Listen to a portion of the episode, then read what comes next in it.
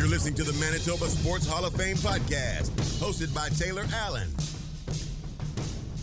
Hello and welcome to episode 13 of the Manitoba Sports Hall of Fame podcast. I am your host, Taylor Allen, and this week I have some good news and I have some bad news for you guys. So I'm going to start with the good news. The good news is my guest this week is fantastic. He is one of the greatest Winnipeg Blue Bomber wide receivers of all time. He is a three time Grey Cup champion, and he was the CFL's most outstanding player in 1986.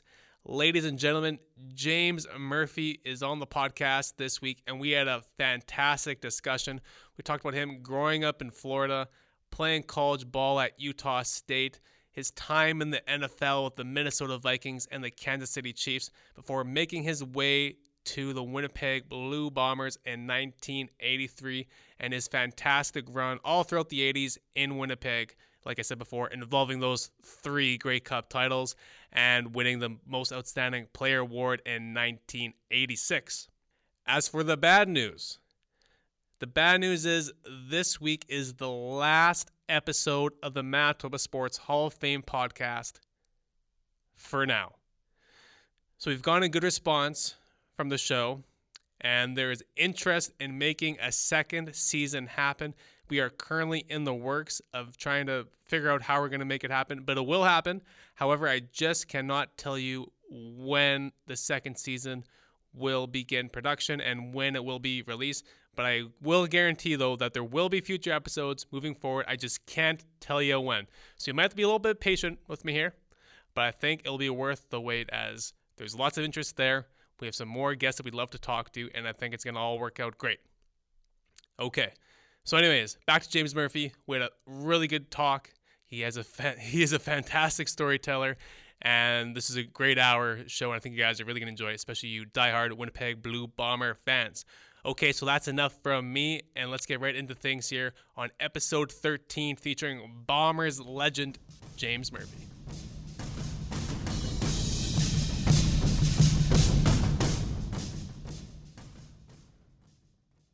So, James, when you first arrived in Winnipeg to try out for the Bombers, did you ever envision that you'd spend the rest of your football career here and end up living in Winnipeg?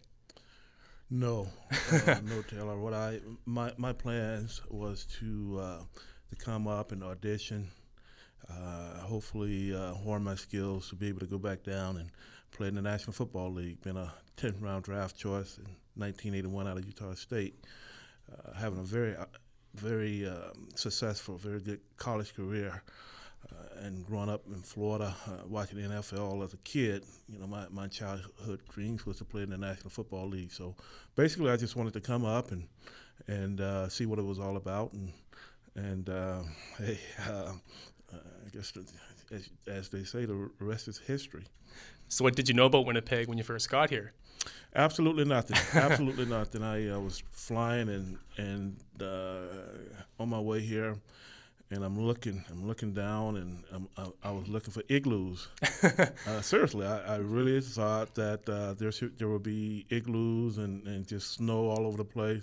Growing up in Florida, I really didn't get an opportunity to to learn a lot of uh, Canadian history. Mm-hmm. Uh, you hear a lot about. Uh, it's funny because you, I would hear songs on the radio about Burton Cummings or uh, Monty Hall, and never, never in my, my wildest dream, or Lorne Greene, and never, you know, think uh, I thought they were just regular Americans.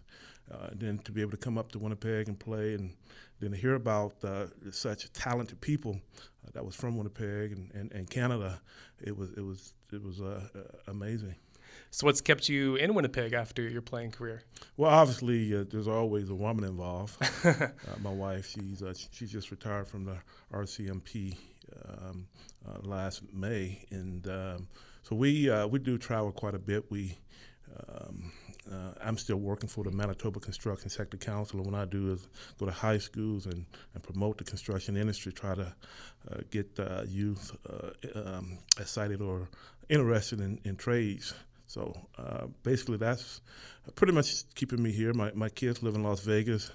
Uh, don't get a chance to go down and see them as much, but uh, eventually, once I'm retired, I like to sort of, my wife and I like to sort of try to go back and forth.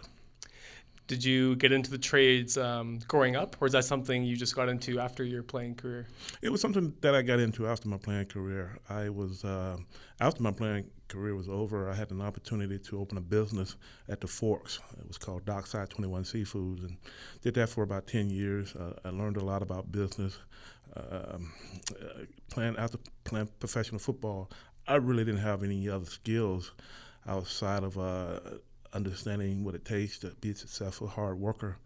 Um, and I just sort of fell into this opportunity to own a business at the Forks, and uh, lasted for about ten years. I was sole proprietor, and and so it's sort of sort of uh, restaurant business is a tough tough gig, and I sort of kind of got um, uh, kind of got burnt out, and uh, so I ended up, uh, uh, a buddy of mine, a friend of mine, became the uh, president of the Manitoba Home Builders Association, and he offered me an opportunity to come and uh, be a program coordinator.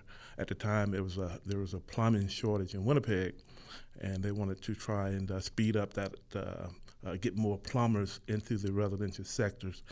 So uh, that gave me an opportunity to come in, and uh, I was working, as a matter of fact, at uh, Red River College over on, on, Notre Dame campus, is where, where our program was uh, out of. And so I did that, and I liked it, and uh, also coached for a couple of years. I coached back with uh, during the Jeff Reinebold era, and wasn't a fun time of my life. And that's where, after those two years, I sort of realized that I, I really would rather – work with individuals or youth, uh, especially young people, mm-hmm. to be able to try to inspire.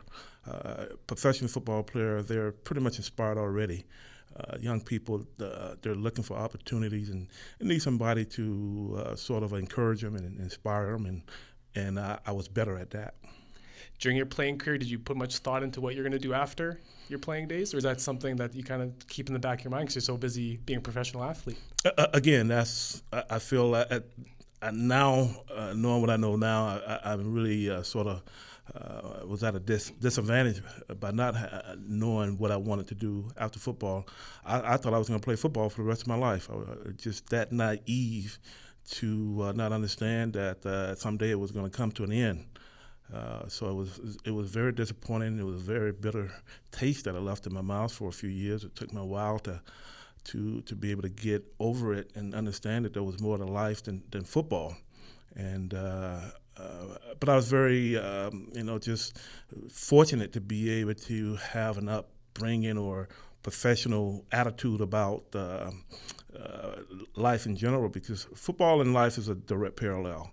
And the things that I learned on the football field, uh, especially from uh, the coaching staff like Cal Murphy, these people taught me how to be a professional and so I knew that if I go and apply myself the same way I, I applied myself as a football player, that I had an opportunity to still be able to to uh, you know do something positive with my life. And so right now I feel very good about uh, my life and, where it's going, and and then the people that's in my life. That's awesome. Do uh, some of your people back home in Florida think you're? I mean, you, you got your wife obviously, but do they think like you're crazy for living in cold Winnipeg when you could be living in beautiful sunny Florida? Absolutely, absolutely. As a matter of fact, I just I didn't get a chance to go, but just had my 40th uh, high school reunion. Oh wow! And uh, you know, I get comments uh, on the social media all the time. Uh, people looking at me and said, "Gee, you still look uh, pretty young. Is that it must be the cold Canadian weather that's keeping you so young?" And so, uh, but I do have a chance. My family is still down in Florida down. Uh, it's called DeLand, Florida. Uh, it's uh, in between Daytona Beach and Orlando. Uh, so we still got a place that we go down, and I don't get a chance as much to get down as much as I, as we used I used to, but uh, uh, but it's always going to be home, and, and I can I'm I'm thinking maybe in the next couple three years to be able to spend more time down there.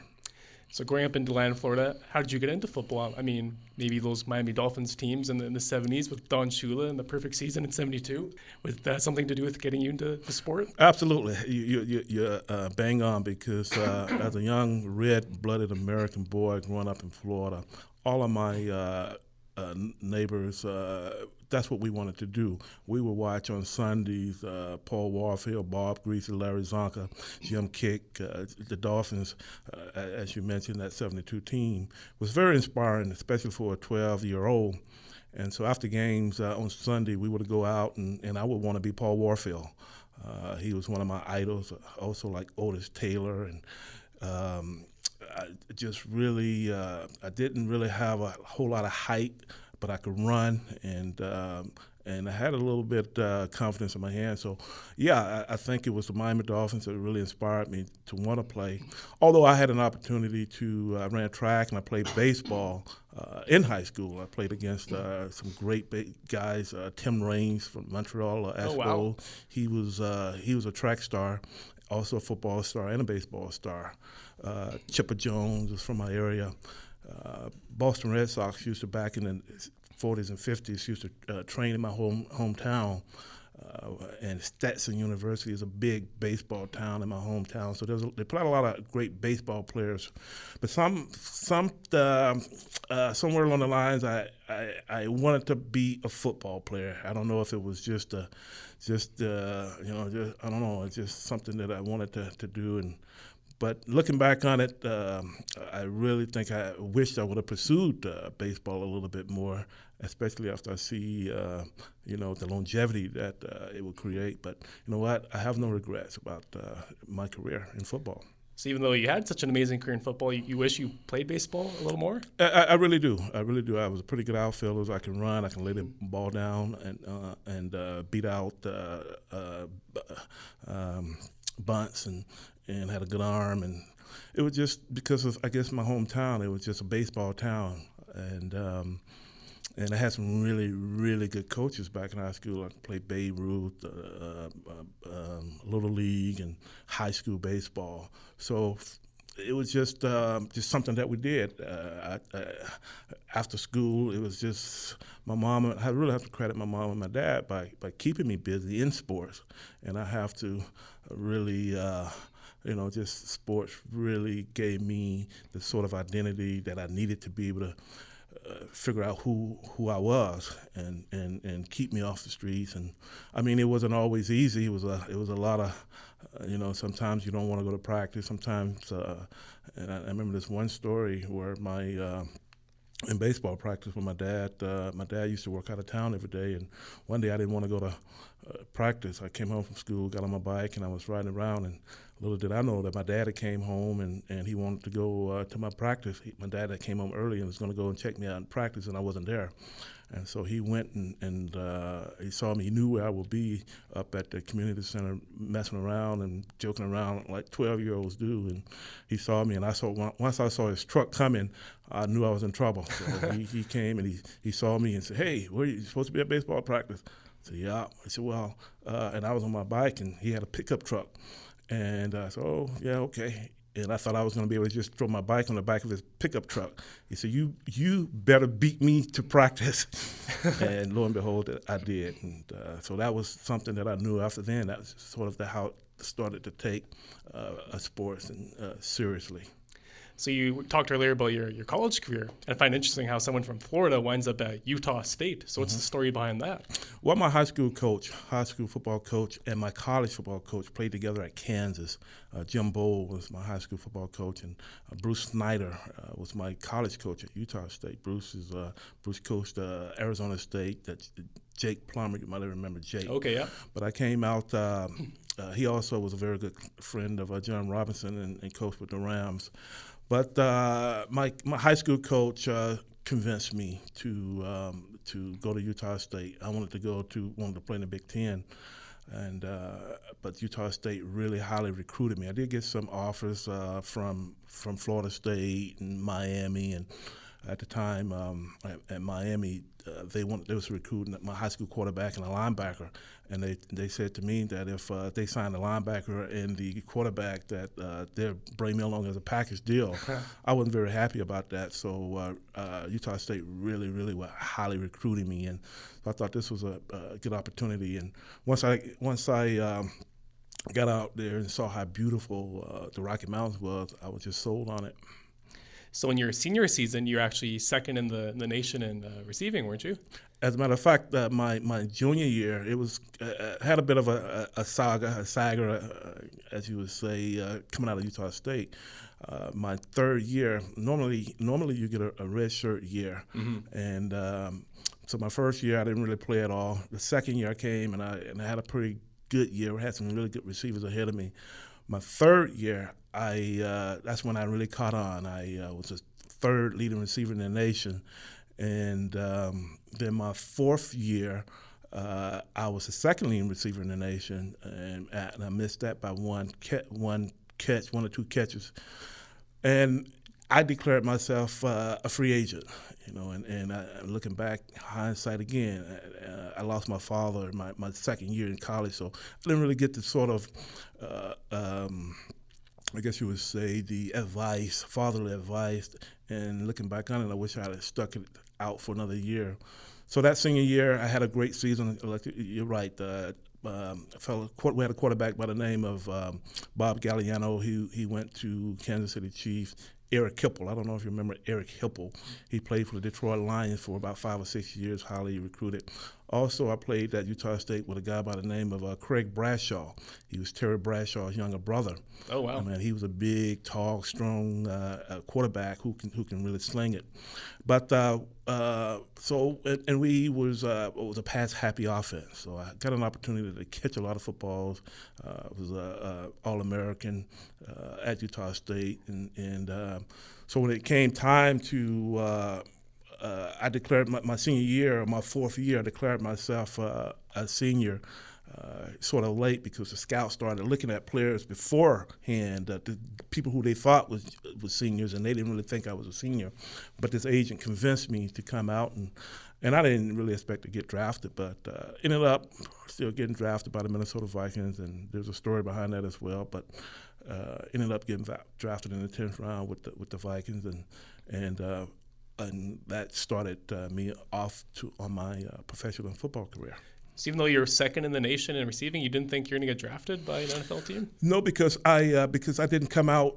I, I, wasn't supposed to come out that year. Uh, most oh, okay. of the scouts thought they thought I had one more season, and and normally uh, the scouts uh, start scouting seniors about a year before. So oh, they were okay. thinking that I was a really a junior uh, and uh, which I really was. Uh, because of uh, because of the red shirt year, mm-hmm. Uh, and then then uh, this for whatever reason this this agent convinced me that I should go pro, and he said with the stats you had a great two great years you should go pro and and ended up declaring myself a you know fourth year. It really disappointed a lot of people in, in, in Logan, Utah, Utah State, the coaches and but I thought at the time I was doing what's best for, for, for me and my family. And uh, but in hindsight, looking back on it, I wish I'd have stayed uh, for one more year. Do you remember what you were doing the day of the draft and when you found out the Vikings picked you? Yeah, I remember. I remember I was standing and living in a house with a couple of teammates, um, and I was. Uh, uh, the first day went by and, and I didn't get drafted, and, and, and the other guys didn't get drafted in, in my house, and they was expected to go as well, and so I was um, sort of disappointed after the first day. Uh, second day rolled around, and and um, again I'm sitting around waiting, and you know, and I kind of decided decided because it was getting up to the ninth, going into the tenth round, and I said, you know what, I'm going to McDonald's to uh, grab me something to eat, some lunch. and as I was walking out of the door, the phone rang, and it was uh, actually the Minnesota Vikings. Uh, Frank Gilliam uh, phoned me. Frank was a former Winnipeg Blue Bomber, uh, played for Bud Grant at the time, and so I got the phone call, and and uh, it was quite. Uh, I mean, it was I, I, it was a great feeling to be able to to uh, you know be drafted into the National Football League. It's something that I wanted to do as a kid, but it was kind of disappointing that the two my two roommates didn't get drafted, and they was receivers as well, and they was legitimate. Uh, um, uh, uh, uh, seniors, mm-hmm. so they didn't go, and, and, and I got an opportunity to go, and it was just it was a great feeling. And Bud Grant he was the coach of the Vikings at that time, correct? Bud Bud was a, and there's a, there's a story behind that as well. Bud was the coach at the time, and so uh, I uh, I ended up signing. Uh, I think I signed for about a about a five thousand dollar signing bonus, and they wanted to sign me. This was back in 1981 to a um, and, and uh, Minnesota was probably one of the cheapest teams at the time. or, but anyway, they uh, was going to give me a fifty sixty thousand dollar contract, and I said okay, I sign it. So I get a training camp, and uh, having a really good training camp. Uh, just sort of in awe, you know, with all of these guys: Ahmad Rashad, Samuel Mm-hmm. White, Terry LeCount, some of the greatest uh, receivers uh, to play in the National Football League. I'm watching these guys and I'm looking at them and, and I'm thinking, just wow, I'm here. I'm in the National Football League, and I would see the Silver Fox or Bud Grant Walker back and forth, and he would come over and say and and I was a sort of a, uh, uh, a, a flashy receiver, wristbands and let the women's socks are high, white shoes, and just and That's uh, not Bud style. that's not Bud style, and I learned that very quickly. I learned it very quickly. Uh, Ahmad Rashad came up to me one day and said, "Hey, you're gonna have to get rid of those white shoes." Bud don't like that. And uh, when I put the black shoes on, I was just so disappointed. I didn't, I didn't feel as fast. Yeah. and uh, but anyway, uh, having a very good camp and um, I thought I was uh, going to make the team. And one day at practice, I'm standing there and uh, having a pretty good practice, and I see Bud over at the fence talking to uh, this man, this uh, this black man, and at the time I didn't know who he was, and uh, talking going on back and forth, back and forth, and. I was uh, the spot. My that last spot receiver was between me and a young guy by the name of Leo Lewis Jr. So uh, Leo was a little smaller than me, and and um, and uh, but he was a pretty good receiver. I was kind of impressed with him, and, but I was having a good camp, and I was a, he was a free agent. I was a draft choice. So, uh, but at the end of the training camp, um, uh, Bud called me into his office and said, uh, we, "We gotta, we're gonna release you. We gotta cut you." And you know, so I said, "Well, okay. I'm just gonna go up to Winnipeg and have a tryout." So I come up to Winnipeg and. And lo and behold, I, I never knew that Bud played, played for the Winnipeg Blue Bombers or the history of Bud in, in Winnipeg. So I'm looking, and I'm going through the uh, program, uh, a bomber uh, uh, press guide, and I'm looking, and I see Leo Lewis. Leo Lewis. Who? is Leo Lewis. It turned out that the man that the Bud, the black man that Bud was talking to, was Leo Lewis Senior, and uh, Leo Lewis Junior is the guy that I was competing against.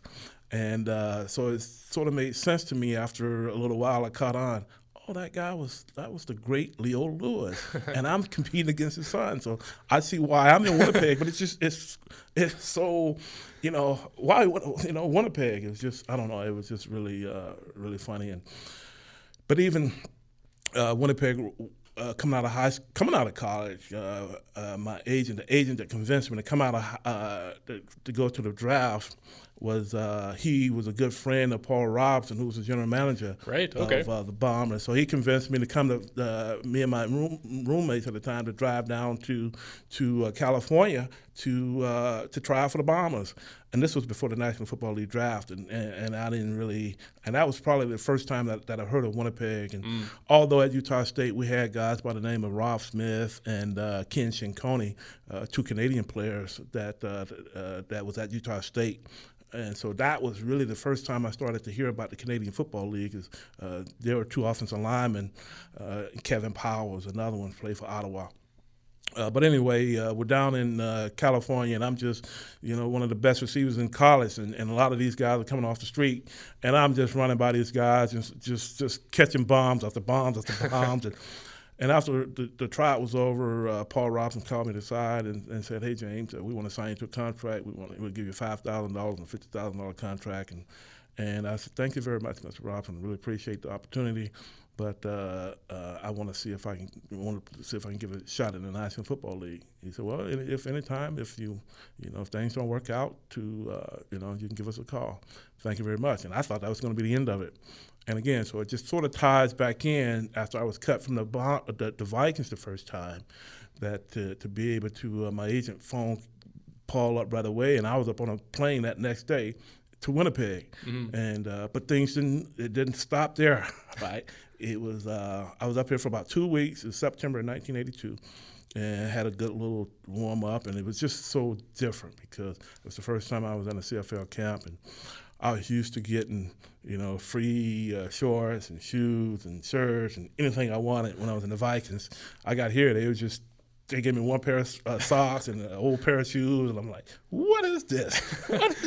Were they white shoes at least? So, um, uh, yeah, they were. Okay, they there you go. Yeah, yeah, they were at least white shoes, but at the same time, I was sort of disappointed.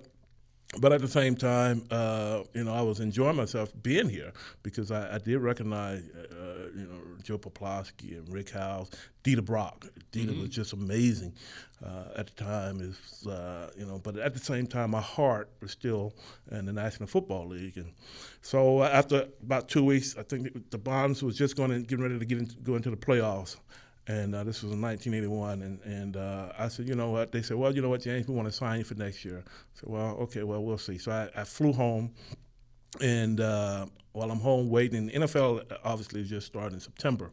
I'm home. I'm outside raking the yard, and and uh, my agent phones me. He phoned and says, "Hey, uh, the Kansas City Chiefs want to give you a tryout."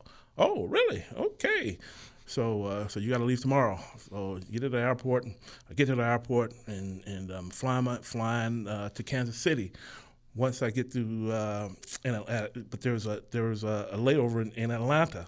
So I'm flying to uh, Kansas City. Uh, as we're taxiing into Atlanta, I hear over the intercom on the airplane that Mr. James Murphy, could you please stay on the plane? Mr. Tom Braatz with the Atlanta Falcons is here to see you. I'm thinking, Atlanta Falcons, Falcons, I'm on my way to Kansas City. So I stay on, and and and uh, as um, uh, plane empty, this guy comes to me and tells me his name is Tom Braatz with the general manager of Atlanta Falcons, and he talked to my agent, and he want to take me. They want to sign me.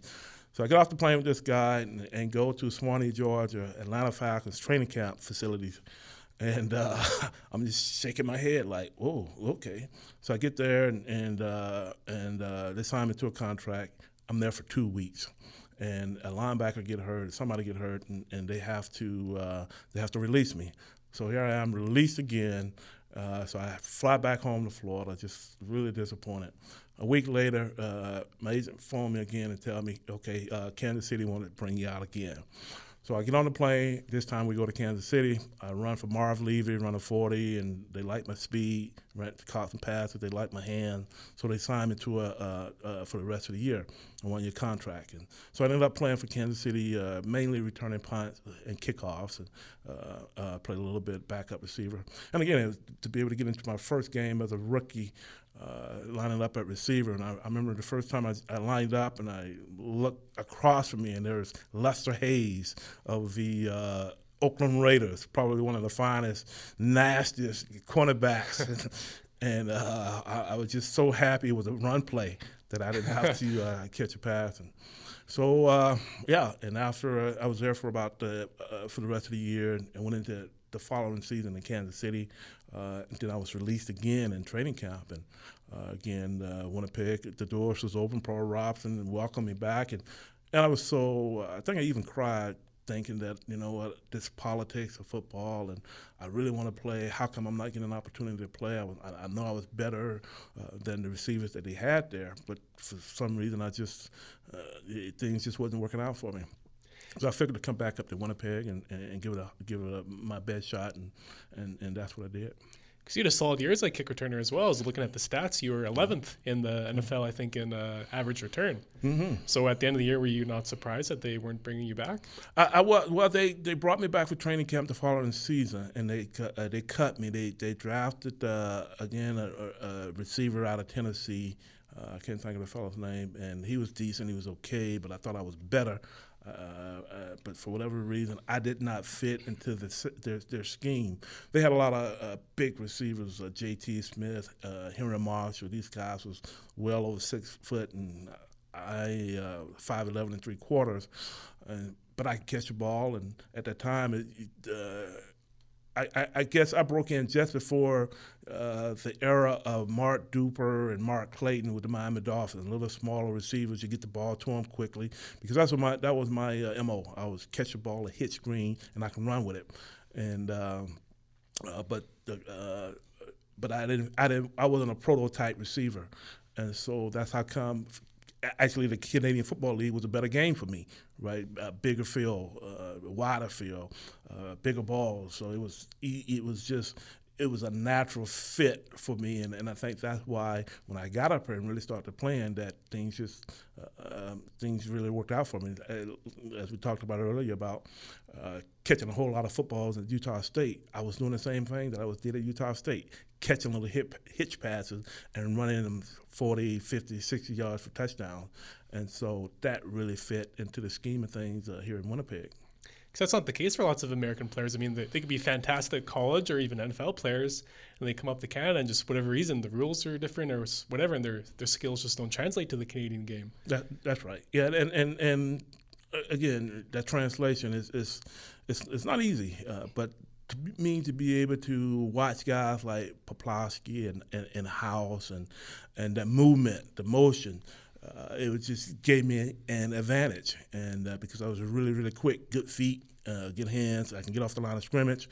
Uh, and, and so it's just really uh, the rubs and the picks and being able to do all those different things down there uh, really enhanced my abilities, and, and, and from there it, it, it, just took off. And then to be able to, on top of that, have uh, just a great organization, you know, from the top to the bottom, a great lineman, John Bonk, uh, Chris Walby, um, Lau Bauer, uh, Willard Reaves, and we, we had a, just a great offense, and um, it was just uh, uh, um, you know just to be able to work with a, a good group of people just the fabric of the Winnipeg Blue Bombers in the great in, in the uh, playoffs every year. You know, just missing the Grey Cup. So. Mm-hmm. Uh, I mean, I think I got really lucky and to be able to have that opportunity to uh, help Winnipeg take it to the next level. Because before the '84 Grey Cup that you guys won, it was 22 years that the team went without winning the Grey Cup. So, what was kind of the what was kind of the atmosphere like in the locker room and like you sense with the, the fans and the community and stuff? Were lots of people kind of down on the team and, and whatnot? Because again, it took them this whole 22 year drought before they won the Grey Cup again. yeah, and that that is uh, it's really funny because in 1982 I came up uh, uh, at the end of the season again uh, when I finally decided this is where I wanted to play, and I got an opportunity to uh, to play in my first game in the CFL was uh, against the Calgary Stampeders in a playoff game. So I come in and, and uh, scored a touchdown. Dieter Brock drew me an in route, and, and we scored and we, we won. We won that game. The next game was against the uh, uh, Grey Cup champions Edmonton Eskimos. Warren Moon that just finished winning the Great Cup what four years in a row or five years in a row.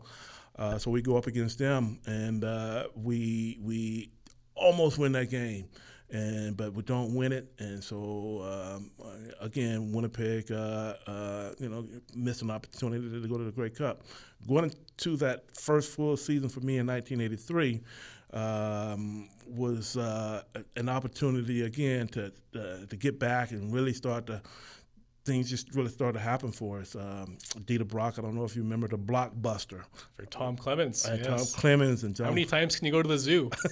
yeah, well, when you make a comment like that, it's sort of, uh, although he was probably at the time the, the best quarterback in, in, in, the CFL, things just didn't, uh, he just didn't really want to be here. Mm. And so, uh, so Cal, uh, again, Cal and Paul was uh, wanted to build a championship. I, I think the pressure, uh, the 22 years and not winning the Grey Cup was really uh, heavy uh, on their minds and more pressure on them to get something, you know, uh, get an opportunity to go.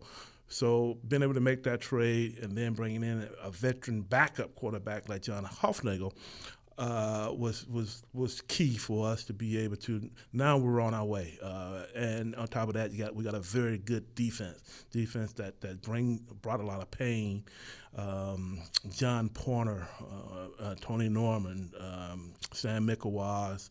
Um, I mean, those guys was fabulous, and uh, we had a very good um, uh, special team, and that's what Cal's specialty was: special teams. And that's when I really started to uh, understand. He taught me a lot about being a professional, you know, showing up on time, working hard in practice, giving that extra mile. Although I had great work habits, I was a very strong receiver. I can bench press over 300 pounds, just strong, and, and I dedicated myself. Like I said, we talked about earlier, uh, uh, working in the off season, that was my work, you know, training and training and wanting to be the best. So after that 83 season, again, we uh, we come close, but no no cigar, and it, it, left a really bitter taste in our mouths. And so coming into that 1984 season, uh, it was almost like um, I don't know, it, it was it, that we was destined. It was just was, uh, we got Willie Reaves, uh, we got the, the, the, running back, Sean Kehoe, a key uh, Canadian running back. We had some great Canadian talents. Got Scott Flagel on defense.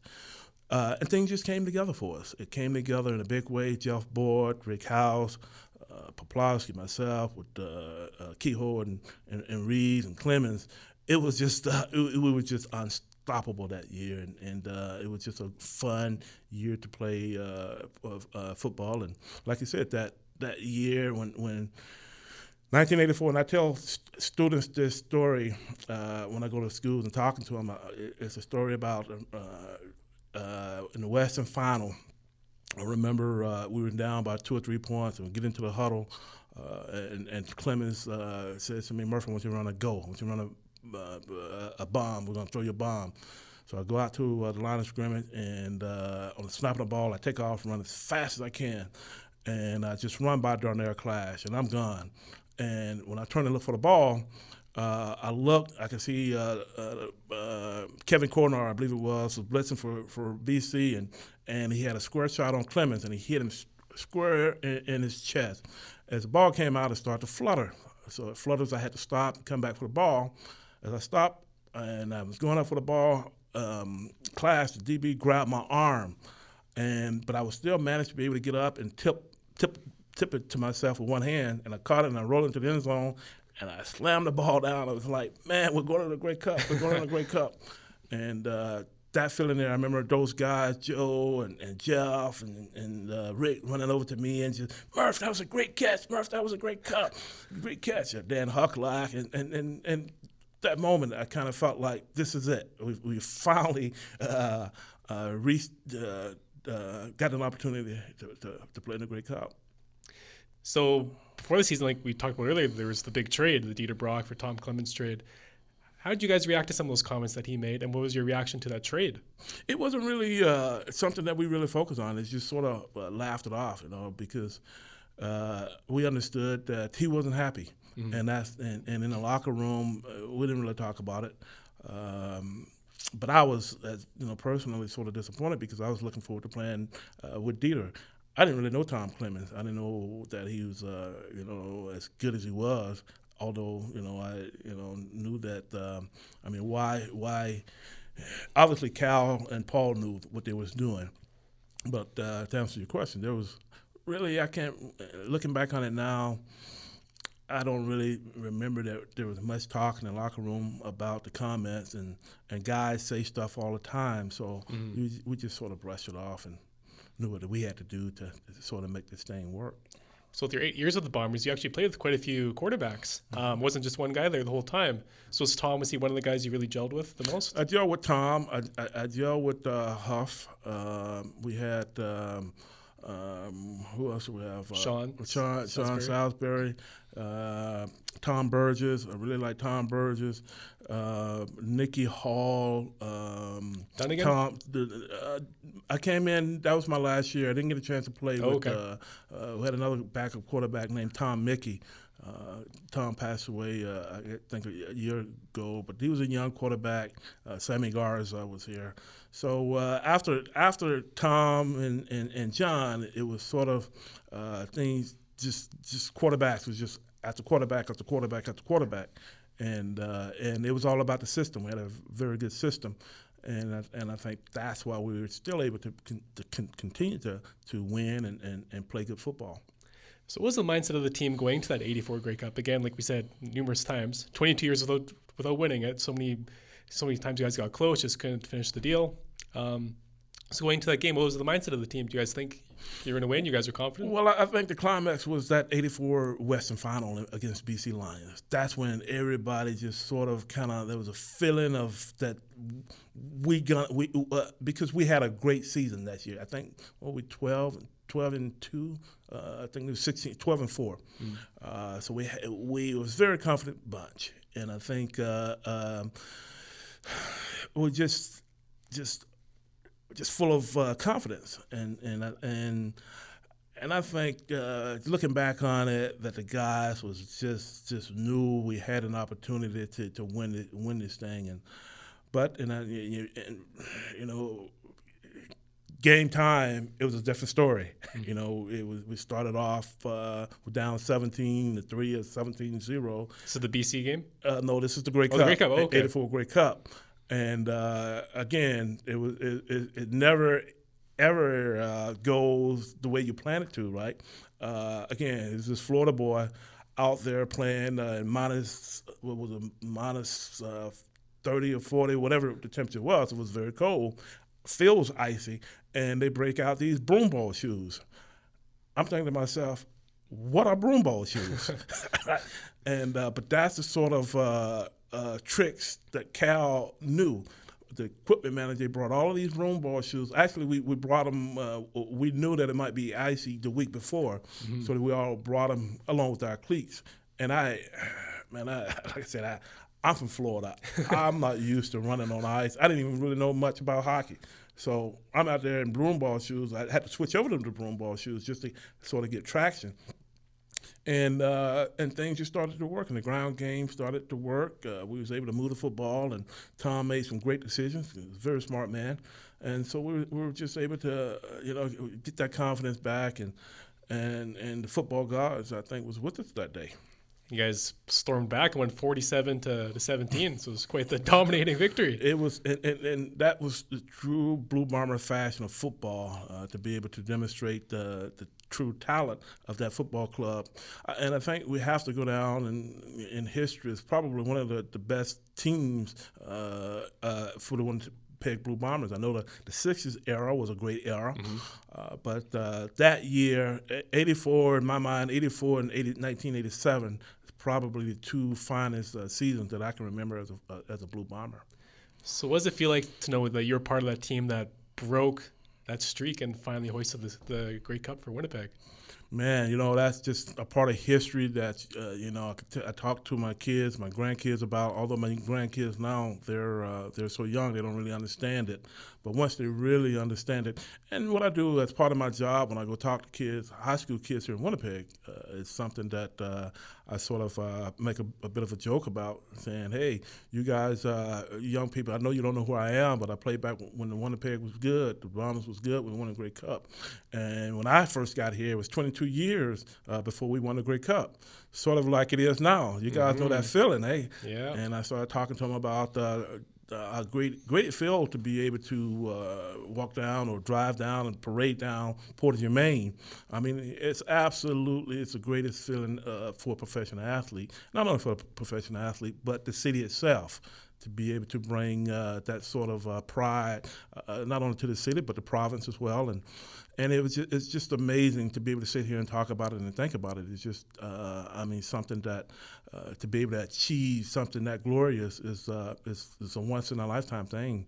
You know, you look at some guys, uh, you know, you, they play 14, 15 years. I won't call them names, they uh, and, and, not to be able to get a Grey Cup, but to uh, you know, you know, and, and you know what? I'll take I'll take you know winning Grey Cups over you know a whole bunch of stats any day sadly, we're having another one of those uh, droughts, Grey Cup droughts. It's been what 27 years since since we've won. Um, I mean, you've been in the city this this whole time uh, since you retired. Do you have any ideas as to maybe why the Bombers have struggled to win a Grey Cup? No, it's kind of hard to really put a, put a finger on it, and, and I think we sort of uh, a few years ago uh, just sort of kind of got back into tradition. Uh, Winnipeg at the time, uh, back in the day when I first came up, we had great leaders. Even before I got here, uh, John Helton, uh, like I said, John Bonk, um, um, Nick Bastaja. These guys were leaders in the locker room. Um, the American players came, came up and, and, and they they sort of got an understanding of the game through the through the leaders from uh, the, the, the, Canadian guys. Mm-hmm. And, and, I think we're sort of kind of and the coaches. We had great coaches that uh, that understood the game. Uh, and so I think it sort of kind of got away from that for a little while. It was more of a power play in the front office. Uh, and, and, they sort of kind of lost the tradition and the history, heritage about who the Winnipeg Blue Bombers are. Uh, you coming through uh, the old Winnipeg Stadium, it's going to be uh, it's a it's to be a lot of pain inflicted uh, defensively, and it's going to be a track meet uh, offensively. And we had a lot of confidence and. But I think um, uh, over the last couple three years uh, with this regime uh, the Bombers have now, they've sort of gotten back to the tradition. When you look at the helmets, you, you look at the colors, that's true Winnipeg Blue Bombers. Back to the royal blue. You back to the royal blue. That's tradition, man. You can't mess with that those sort of traditions. I'm not saying that's why uh, they're winning again, and but I, I think uh, it's just a tr- rich tradition and heritage that I walked into and was able to be a part of and they sort of kind of got away from it, and, and I think we're getting back to it. So uh, I'm glad to see that. Actually, I want to jump back to your um, your last answer there about you said you you you wouldn't trade your career for anything with uh, three Grey Cups, for any stats or anything like that. Um, of course, when you retired, you you led the Bombers in most, if not all, receiving stats. Correct? That's right. That's correct. Until Mr. Milt Stegall comes to town and you know puts up some pretty good numbers himself. Um, do you kind of feel underappreciated. I mean, you, mean, you see Milt Stegall's got a street named after him. You know, you go to the Bomber games, you see Stegall jerseys everywhere. You see the big Stegall pictures here and there. You won three Grey Cups, man. You won. You're the most outstanding player in 1986.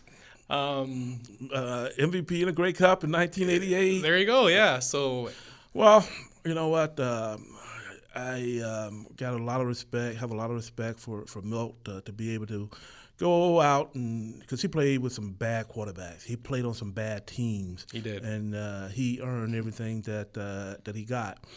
I was very fortunate to be able to play. Uh, it wasn't hard for me to do my job because I really enjoyed it. I loved it. I had a lot of great teammates. Uh, people was the defensive guys would be watching Poplawski or House or a board. We had across the board. We was good. So, uh, and, and I had a lot of success uh, as a team. So I really don't you know, pay a whole lot of attention to it. As long as the, the team, uh, 84, 88, 90, uh, we get recognized of uh, doing something and going down as uh, one of the greatest teams in, in Blue Bomber history, I think that's more important to me. You know, do I sometimes think about, you know, you know, am I underappreciated? Yeah, but at the same time, I don't dwell on it because uh, social media, I get a lot of love in the city. People still uh, recognize my name, and a lot of people they don't know my face, but when I tell them my name, I just see this big old smile on their face. So I get a lot of love in the city, and I love the city, and and, and I know that uh, the people that, that grew up in my era uh, really understand and and and uh, respect all the uh, hard work and effort that I put in to try and make Winnipeg a, a, a winner.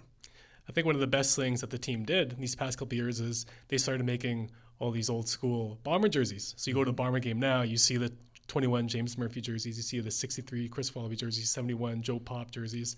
So it's like for you now going to a game, you see all all these people wearing the jerseys of yourself and some of your, your best teammates as well. That must be feel pretty cool. Oh yeah, well, and I, and I get uh, I get uh, a message uh, on uh, Messenger all the time of people wanted to me to sign that jersey. They bought they want a Murphy jersey and they want me to sign it. And uh, so yeah, absolutely to be able to, and that's what I mean to be able to be appreciated. That's what's important to me to be able to uh, know that you know what, we did something or I did something uh, to be able to that's that's going to be uh, memory, going to be in the minds or in the fabric of the Winnipeg Blue Bombers forever. And so that's that's what's important, and and, and uh, it's not about me. It's it's, it's about the, the team and, and the city, and and uh, when when other CFL teams come in here, that they know that uh, there's a rich history and tradition uh, with the Winnipeg Blue Bombers. It, it, may have been a while since you know we uh, exhibited that, but I think uh, they know. And and when you look back uh, on uh, the history of the Winnipeg Blue Bombers, that '80s era, I can I can feel good about the stuff that we did. Speaking of signing jerseys, I brought my James Murphy jersey today, so I'm gonna have to get you to sign that. All right. Before well, I let you go, but um, so yeah, let's talk about your your most outstanding player season in 1986. I mean, 1985, I believe you your season was cut short because you were hurt, right? Yes. So I'm sure as a football player, that's devastating. So going to that 1986 year, were you extra motivated to kind of bounce back and make up for the lost time? Going home after the 1985 season, uh, I was going into my option year, and uh, and I didn't really get much. Um, you say? Uh, attention from the management as far as uh, re-signing me. Uh, they was really giving a lot of attention to Jeff Boyd, the other receiver, and all that, which is which is the well deserved. Uh, so when I went home, and I'm thinking to myself that, uh, like I said earlier, I religiously worked out. Living in Utah at the time, I used to put these uh, tire uh, inner tubes on my, filling with sand, and, and it wasn't running up these mountains, but we'll walk up, mm. down, and walk up and down. And training, I mean, I mean, I was just religiously. So in 1985, I'm thinking to myself that uh, I'm going to be the best football player in the Canadian Football League. I didn't have any clue that it was going to happen, but that's what I said to myself. I remember uh, talking to Grover Covington. I think I saw him in the Salt Lake City airport, and I said that to him. He sort of kind of laughed at me. But I went back to Utah, back to Logan, Utah, Utah State University, and uh, I don't know. I just mentally, I wanted to figure out an edge of how to be the best football player. So what I did was. Um, I contacted this guy about transcendental uh, meditation to be able to take yourself into a state of mind to where uh, you just uh, to be able to focus. And, and so he taught me how to uh, you know to focus and, and I would tell and give me these uh, positive affirmations. I'm the best football player that I can be. Um, I'm a hard worker. All of these had about five different affirmations I used to say over and over and over to myself before I went to bed. Uh, go to the gym. Like I said, I was pumping iron. I was at the Utah State University campus, so I had the finest facilities uh, around. And um, I don't know, it was just something that just, after about, they said take 21 days to change a habit. After about 21, uh, three weeks, I can I can see a difference in my attitude and my concentration level. I mean, I used to do just little things to be able to give myself a, a, an edge. Take a football, bounce it on the wall, just playing with it by myself, throwing it up as high as I can catch it when I don't have anybody else to throw it to me. Uh, I did uh, so many extra things, watching uh, old tapes, just to prepare myself for that 1986 uh, season, and when I came back to Winnipeg and, and I and, and first day of training camp, I could see how far ahead I was of uh, the rest of my teammates, and and from that point on, that's when I really felt like I stepped up and became a leader, and the coaching staff sort of uh, noticed it and and and it just took off from there. And and, and it, it was just an aura uh, about my about me, and that the players kind of picked up on and knew that uh, I was very serious about uh, uh, uh the season that year. And because we lost, uh, I think we lost some players and.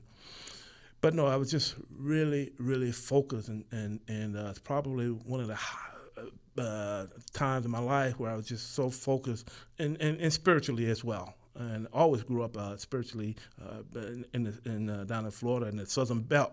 Mm. My mom, my dad, we uh, was a church boy growing up, and so I had a lot of faith.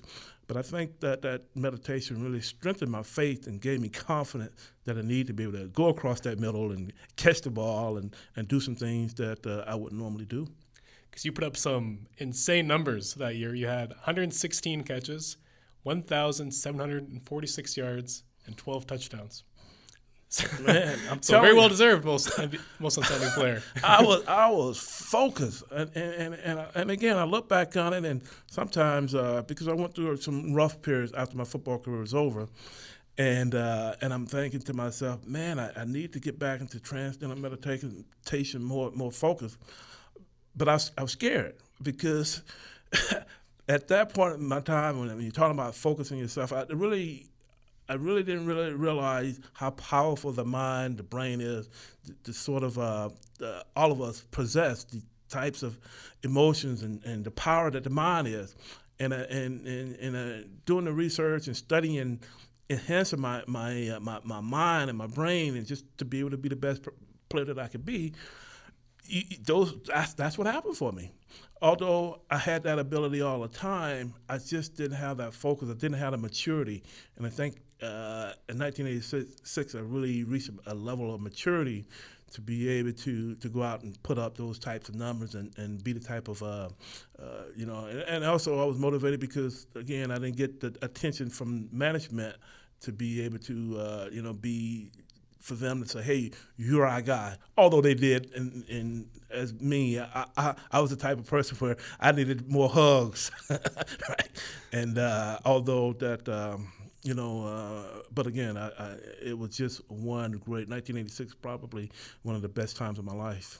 So, what was that feeling like, knowing that all your hard work paid off, and and how did you find out that you did win the MVP? Well, I was uh, uh, invited to the, the Schenley Awards, uh, as they as they call it back in the time, uh, the CFL Award, and so I was nominated at the end of the year.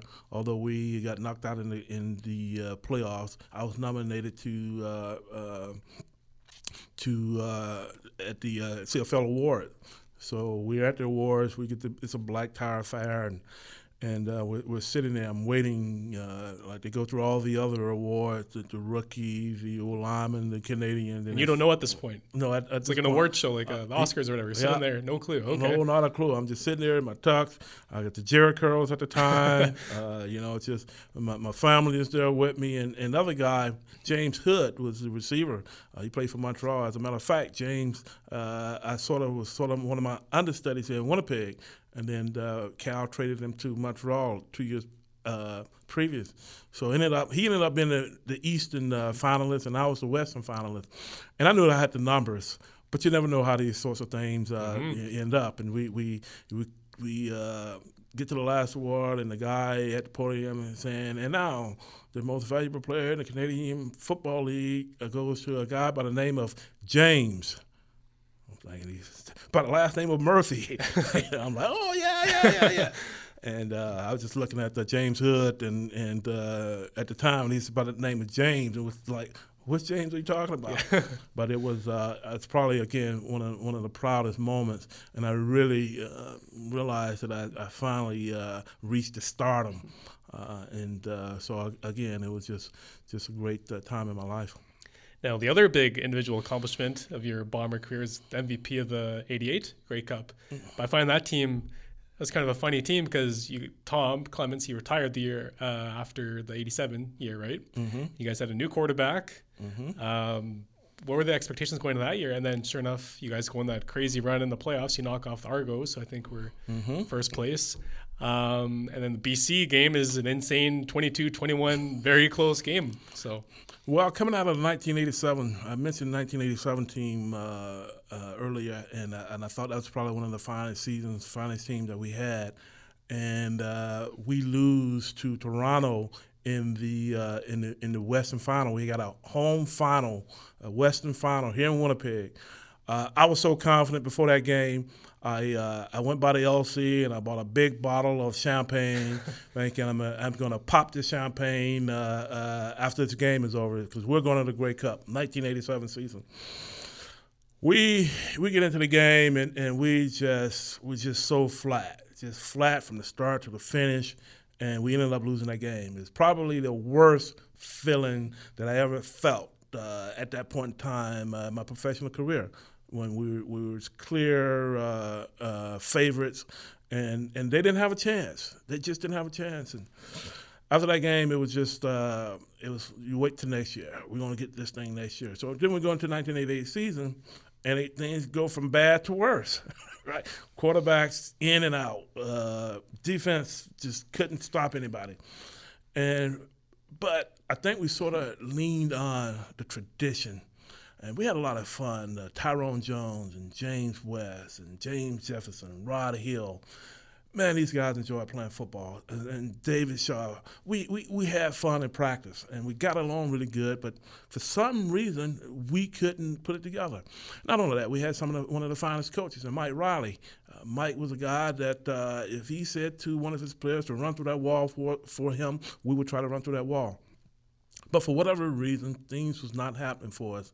Uh, so, but we get into the latter uh, part of the season, and we uh, again we we realized that uh, in the Canadian Football League, if you could put together a, a string of victories, anything can happen. For one month, just be good for one month. exactly what's going on right now in the CFL, right? If uh, if uh, it's the same thing that was going on, so if you just you just got to get there, and we had got to that point to where we knew that uh, okay, we're not going to be ten and ten and six or eleven and five. We might break even. We might be a nine and nine team. But we still had the same James West, uh, uh, Tyrone Jones, myself, um, uh, who else? Uh, Rick House. We had some really good football players. We had a new guy, Buster Rhymes, and but at the same time, Bob Cameron and, and Trevor Kennedy we had a good cooking, uh, kicking team, and we just put together a string of victories. We, we, we again, like we talked about, the tradition and the history was still there for the Bombers. It was the house of pain still. We still have receivers who can run up and down the field who can get things done, and uh, the coaching staff was a little different. Uh, uh, Bruce Lemmerman actually was the offensive coordinator at the time that had played in the CFL. Was a very good coach, so he understood and, and was able to. I think he brought his best game by drafting up plays and putting us in, in, good position. And all of a sudden, and uh, it just things.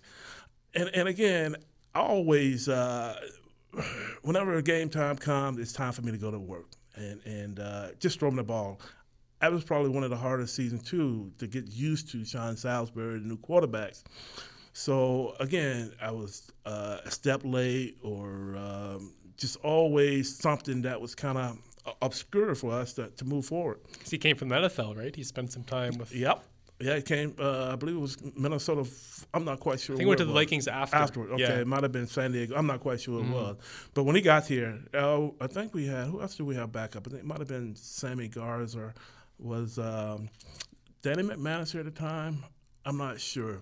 Um, he, he may have been, but uh, but in practice, I remember again to be for me and Sean to to to build a rapport. He knows that I like a deep post. Uh, Jeff Boyd uh, or Perry Tuttle. Tuttle was a post corner guy, and I was a deep post or or, or fly or or hit screen guy. But basically, I wanted you to the quarterback to just throw the ball. I don't care if there's three, four guys out there. Throw the ball because I'm trained to be able to go up, catch the ball at its highest point, uh, and, and catch it, pay for it, do whatever I have to do. When the ball is strong, it is ours. It's, it's, it's, it's ours. So just throw it.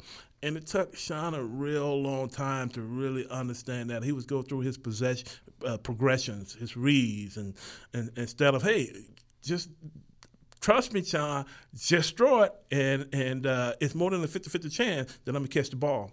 And once he sort of kind of understood that about me, uh, we got along a lot better, and, and he started to take more chances. Just like in that 1988 uh, Eastern Final in, in Toronto, he threw me a, a. It was raining, and it was, it was a game that we needed to win. That started us off. He threw me a long bomb and uh, it was, and it was just floating. It was one of the best catches that I remember that I that I made, and and I caught it, and it was a 40, 50, 60 yard catch. Got us down to the two yard line. We ended up scoring a touchdown and giving us the confidence to go and win that game. So uh, once he got that confidence in me, he knew that uh, you know he had some good receivers in myself and Tuttle. So you guys actually lost the last three regular season games of that season. So you're going to playoffs, new QB, losing three in a row. Did you guys really think Grey Cup was a possibility still? I don't know if we, we, we was thinking Grey Cup at the time, but what we was I think what we was thinking was let's we got to get to the playoffs. Let's just get to the great the, the playoff. Uh, and, and again, I keep making a point about uh, the veteran guys like Bauer, West, and Jones, and man, these were ferocious football players. They were beasts, and uh, uh, I just knew that. Uh, well, not on me, the whole team knew that if we get an opportunity to go in and, and especially playing in the East, uh, we were fortunate enough to be uh, representing or playing in the East at the time, and uh, to be able to play against Toronto. Uh, uh, um, although they had a better record than we d- did, they might have been a bit more confident, overconfident, like we were the year before. So that's why you know you just need the opportunity to get there. And at the time, that's what we were thinking. We just needed the opportunities to play, and I think it helped us being able to play in that semifinal. And while um, uh, who I'm not quite who was the Western final. I mean the Eastern final that year was it, we played Hamilton I, I think in the West in the Eastern semifinal, Mm-hmm. and then we played Toronto in the in the final. Uh, so we beat we beat uh, that was a game that's right because uh, there was twelve thousand five hundred people at the stands that uh, for that Eastern final. Uh, so we won that game, Hamilton game, and so uh, Cal made up some T-shirts with about twelve thousand uh, uh, T-shirts uh, uh, and people would uh, now you know people everybody would say oh yeah I was at that game I was at that game. And uh, I'm like how were you at the game? There was only twelve thousand t-shirts sold. But over you know twenty thousand people said that, that they was there. But anyway we won that game and, and was able to go to Toronto and, and, and caught them uh, and, and beat them like they beat us the year before in 1987 Mm, got your revenge. yes yes. So let's jump to 1990. Heading into that year, you guys made another quarterback trade, bringing in uh, Tom Burgess from Saskatchewan. He's back up there for a while. Um, that was the last year of your career, correct? You and your season was cut short again. You had a was an ankle injury you had, or what? it was an ankle injury. I uh, I broke my ankle, um, seven pins on a plate. As a matter of fact, they're still in my ankle uh, today. Uh, probably again at one of the lowest points of my career. Basically, uh, I was out there playing. I had a sprained ankle, and I got it taped up really good, and just just ran a simple curl pattern. Uh, curled up, caught the ball, and this uh, defensive back, his name was um, uh, uh, can't think of remember his name now, but he was a small guy on the shorter side, and uh, made an ankle tackle, twisted me, and ankle just snapped. I'm laying there in pain, pain, and and at the time I didn't think I just thought it was just a bad sprain, uh, but immediately I was taken to the hospital and. And uh, after the evaluation, they, they determined that I had a, a fracture. So I, I was in, my uh, into my career. Although in my mind, um, uh, I thought I could come back and play in 1991. Uh, I, and, and I might have came back too early because uh, I wasn't even totally healed, and I was again trying to run the hills in Utah, trying to get myself back together, and I don't think I really uh, actually uh, recovered. As a matter of fact, like, that was one of my last. 1990 was into my contract, and I think there's a new that new football league that came up, uh, the World Football League, Oh, okay. and uh, so I went down to uh, Orlando to try out for Don Matthews, was the head coach uh, at the time of that team, and and I was out there limping around, trying to catch, trying to catch the ball, and ended up getting cut. So I didn't really even think I was going to get an opportunity to put the pads on again. Uh, but Cal gave me an opportunity to come back in 1991, and uh, but they ended up cutting me in 1991 because they didn't think I. Uh, uh, well, of course, obviously, I didn't have the, the type of speed and type of burst uh, that I had as a you know uh, years earlier. But uh, at the time, I still thought I could have could have probably uh, uh, became became more of a possession type receiver.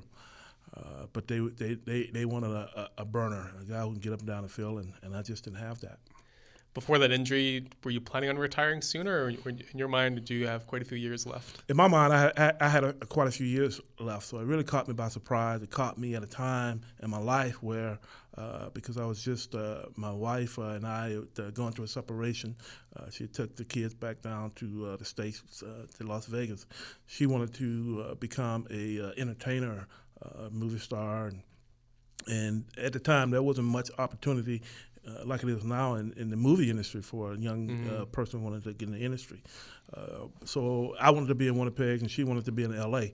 And so things just didn't work out. And again, uh, it was a part of a time in my life where things was really uh, go sour. I mean, I had all this success, all of the success, and, and I felt like uh, I felt like uh, uh, my, my life was falling apart.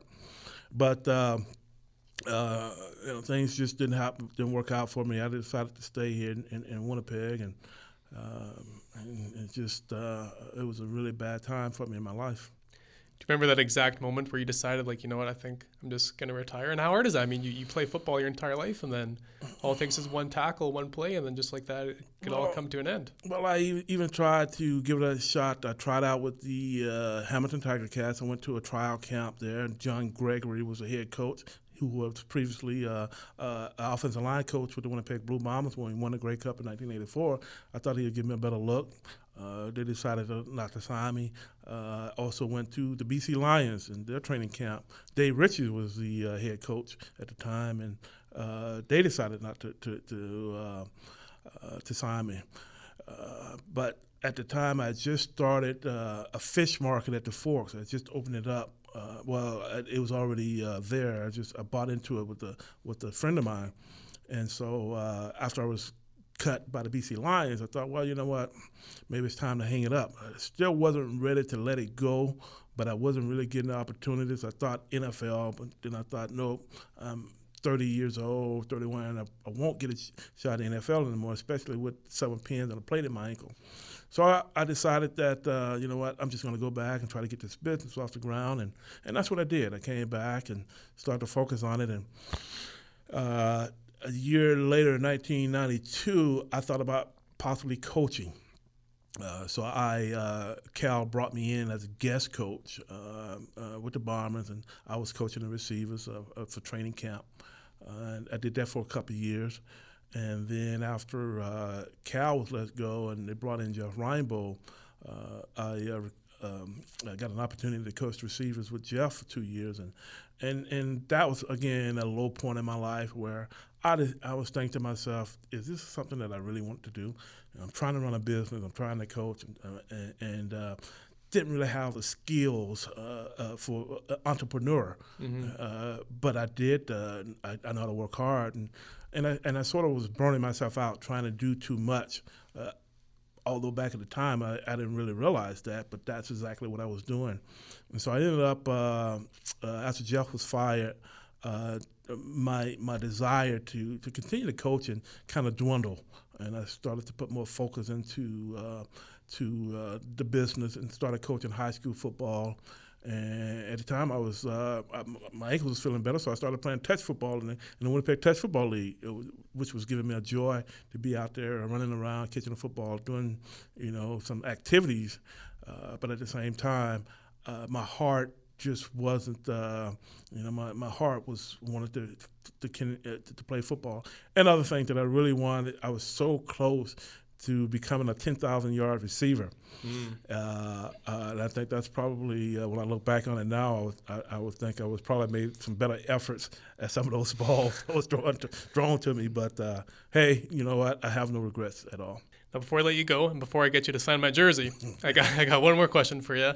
Um, I'm gonna talk some Hall of Fame. So, again, you talked about when you first got to Winnipeg, you thought we had igloos and whatnot, and now you live here, and sure enough, you're in the not only the Canadian Football Hall of Fame, but also uh, the Manitoba Sports Hall of Fame. So, what does that mean to you being uh, acknowledged in not one but two Hall of Fames? Well, I'm actually in uh, my uh, DeLand High School Hall of Fame, the Utah State University oh, right Hall on. of Fame. So, uh, but uh, to be inducted into the Manitoba Sports Hall of Fame as a player and uh, 1984 team and 1988 team, being a part of those teams, again, to be able to be remembered by your province, by the people uh, uh, that you that we consider our home fan, it's probably um, uh, just just uh, it's just outstanding. It's, it's it's hard to really describe what it means to me because it's probably you know uh, something in a lifetime a lot of people won't really get an opportunity to, to be a part of, uh, to be able to be on the walls uh, in, a, in in the Manitoba Sports Hall of Fame is up there with probably the the um, uh, how should I say it is the uh, the the best of the best of the best sports people uh, the, from the province of Manitoba. That's pretty special.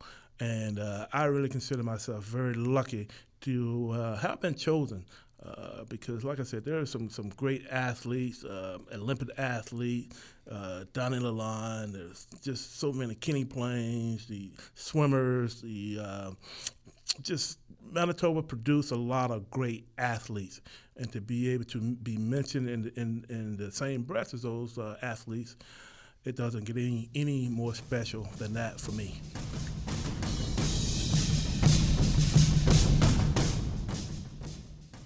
That concludes episode 13 featuring legendary Bombers wide receiver James Murphy.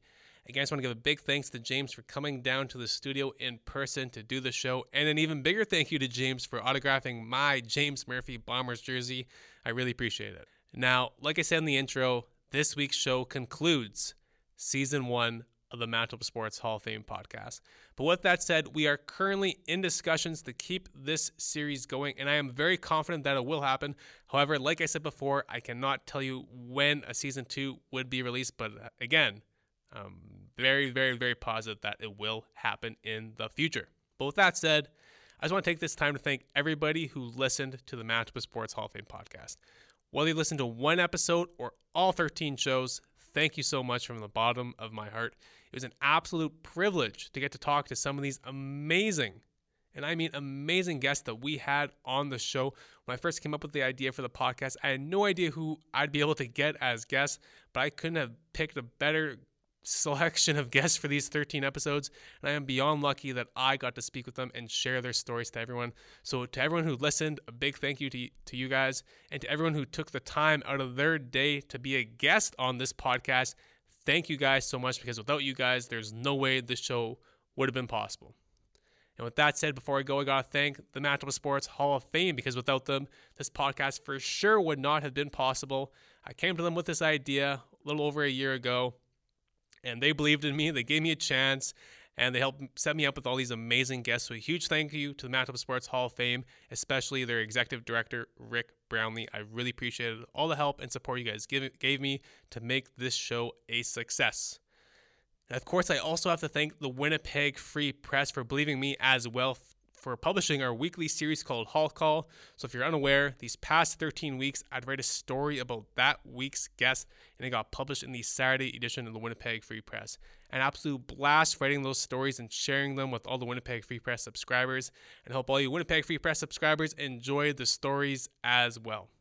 And lastly, if you enjoyed today's episode and you want to see what other episodes we have done in these past 13 weeks, check out our website, hofpodcast.ca. You'll find episodes of 1 to 13 on there. Also, the link to our Facebook page and our Twitter handle on there as well.